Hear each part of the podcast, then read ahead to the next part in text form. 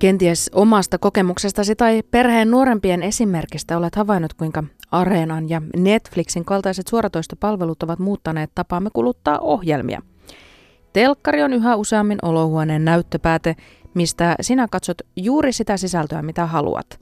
Lempisarjan pari voi palata vaikka työmatkalla bussissa, kiitos älylaitteiden. Myös kuuntelun kentällä monet meistä valitsevat itse, mitä sisältöä kuluttavat ja mihin aikaan – se voi olla perinteistä radiota aamulla, omaa musiikkilistaa päivällä ja podcastia tai äänikirjaa illalla. Suomessakin on yhä useampi jälkikuunteluun ja podcasteihin erikoistunut palvelu, joista Yle Areena on suurin. Tässä ihmemaassa on kymmeniä tuhansia tunteja kuunneltavaa, joten tässä ohjelmassa minä, Sanna Jussila ja Anu Pakkaleen vuorovedoin vinkkaamme hyväksi havaittuja ohjelmia. Tarjoamme ikään kuin kompassia tai ainakin karttamerkkejä tuohon ihmemaahan kuunneltavien asioiden sellaiseen. Kuuntele tämä, niin tiedät mitä kuunnella. Kuuntelijaklubi. Näin härkäviikoilla on perinteisesti paneuduttu taas työntekoon ja kenties laitettu sitä rahapussin nyöriä tiukemmalle. Onkin siis oiva aika miettiä rahaa ja sen käyttöä. Julia Tureen on tässä mietintätyössä avuksi. Hänen luotsaamansa podcast Melkein kaikki rahasta, kun pui maallista mammonaa niin säästämisen, käyttämisen kuin vaikka palkan korottamisen näkökulmista. Mutta mennään näihin palkkahammeleihin. Mitä sä sanoisit, että miksi palkasta puhuminen on niin vaikeaa Suomessa? No jotenkin se tuntuu, että ihmiset linkittää sen hirveän tämmöiseen niin kuin henkilökohtaisiin asioihin. Että ehkä jopa siinä mitassa, että se tuntuu, että se on yhtä kiusallista välillä kertoa kuin vaikka oma painonsa. Totta. Että siinä niin kuin linkitetään jotain tällaista. Ja toisaalta sitten taas tämä niin kuin oman arvon tunto, että se linkittää niin vahvasti siihen sun omaan arvoon, että pahimmillaan jopa siis ihmisarvoon, kuinka arvokas minä olen niin, ihmisenä. Niinpä. Ja siis sit... on jännä, että jos kysyisi vaikka ihmisiltä, että määritteletkö niin kuin muita ihmisiä sen perusteella, että minkä niiden palkka on, niin mä veikkaan, että 99 prosenttia ihmistä sanoisi, että en todellakaan määrittele. Mutta silti, jos saa kuulla, että oman kollegan palkka on parempi kuin sun, niin sitten tulee vähän sellainen, että onko toi niinku parempi ihminen kuin minä jotenkin. Kyllä, nimenomaan. Et se, on, se on friikki. Sijoitusblokkaaja Julia Thureen on sitä mieltä, että rahasta pitäisi puhua enemmän. Melkein kaikki rahasta podcastissa puhutaankin avoimesti vaihtuvien vieraiden kanssa tuloista ja menoista. Ohjelmassa tarjotaan käytännön vinkkejä ja vertaistukea elämän arkisiin raha-asioihin. Ja töitä, niitähän meidän suomalaisten on tehtävä, eikä haaveiltava paremmasta, vaan tyydyttävä siihen, mitä tarjotaan.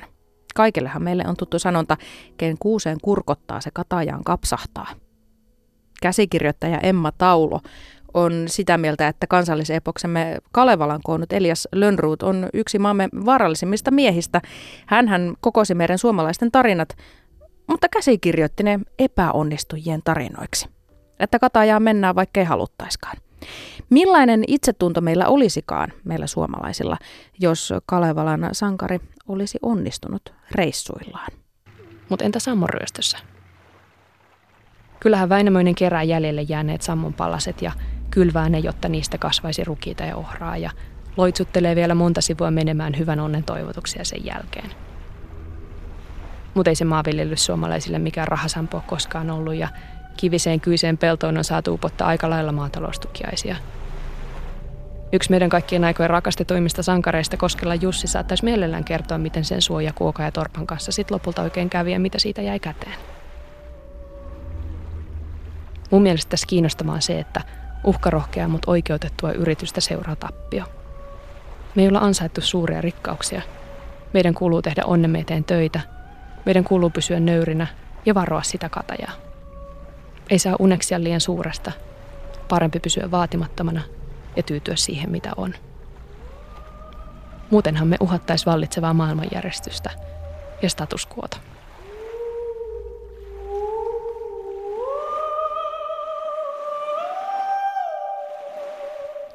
Luuserisankarit, suomalaisen epäonnistumisen kaava, on provosoiva pohdinta kansakuntamme sankarin malleista ja siitä, mitä niistä on meille seurannut. Emma Taulo, tämän ohjelman äiti, on muuten vieraana kuuntelijaklubin Facebook-livessä tämän viikon torstaina.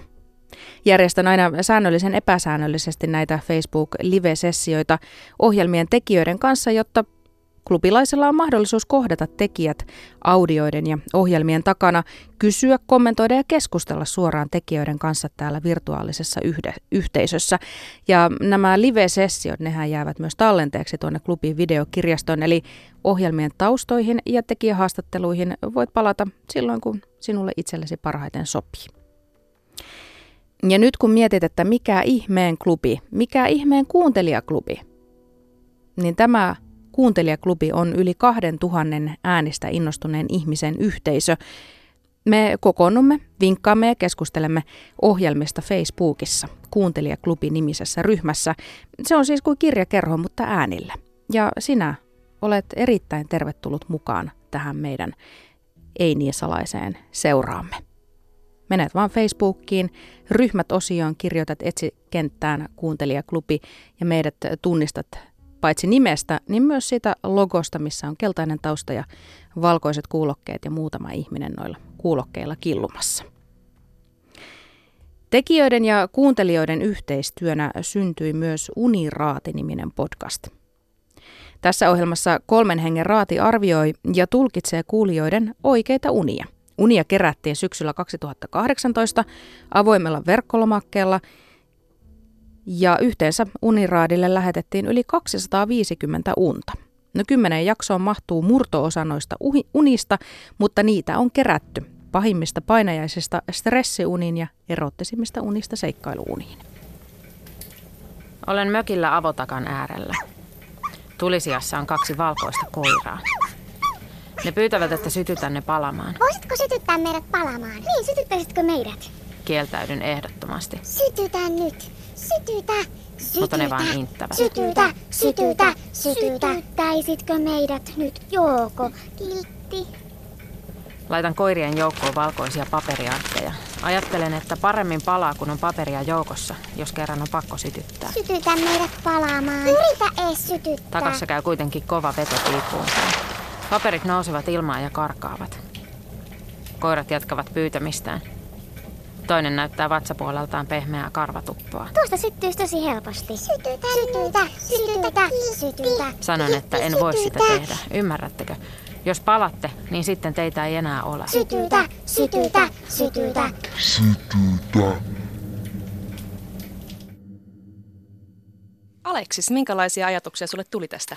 Hieno lähtö, tosi selkeät asetelmat. Stressaavuus liittyy siihen hetkeen, että, tai tilanteeseen, jossa unen näkijä on vastuussa. Tämä on moraalinen kysymys, ja se näkee, että kaksi koiraa, jotka siis on koira määritelmällisesti aika huonosti pärjää ilman ihmisen jeesi, se on niin kuin lemmikkieläin, ihmisen apuri, se tarvii purkkiruokaa ja se tarvii paikan, missä nukkua niin nämä koirat on itse tuhoisia. Ja unen näkijä on tietenkin vastuussa niistä koirista, että ne ei tee mitään todella typerää, niin kuin esimerkiksi pyydä sytyttämään itteensä tulee. Se stressaavuus johtuu siitä, että tämä uni on vastuunnäkijän uni. Uniraatia pelataan kuin levyraatia, mutta unilla.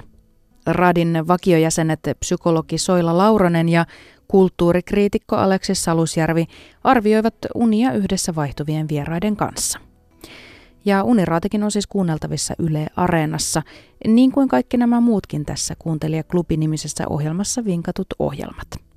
Ensi viikolla uusia vinkkejä, niitä tarjoilee Anu Pakkaleen. Minun puolestani leppoisia kuunteluhetkiä. Kuuntelijaklubi.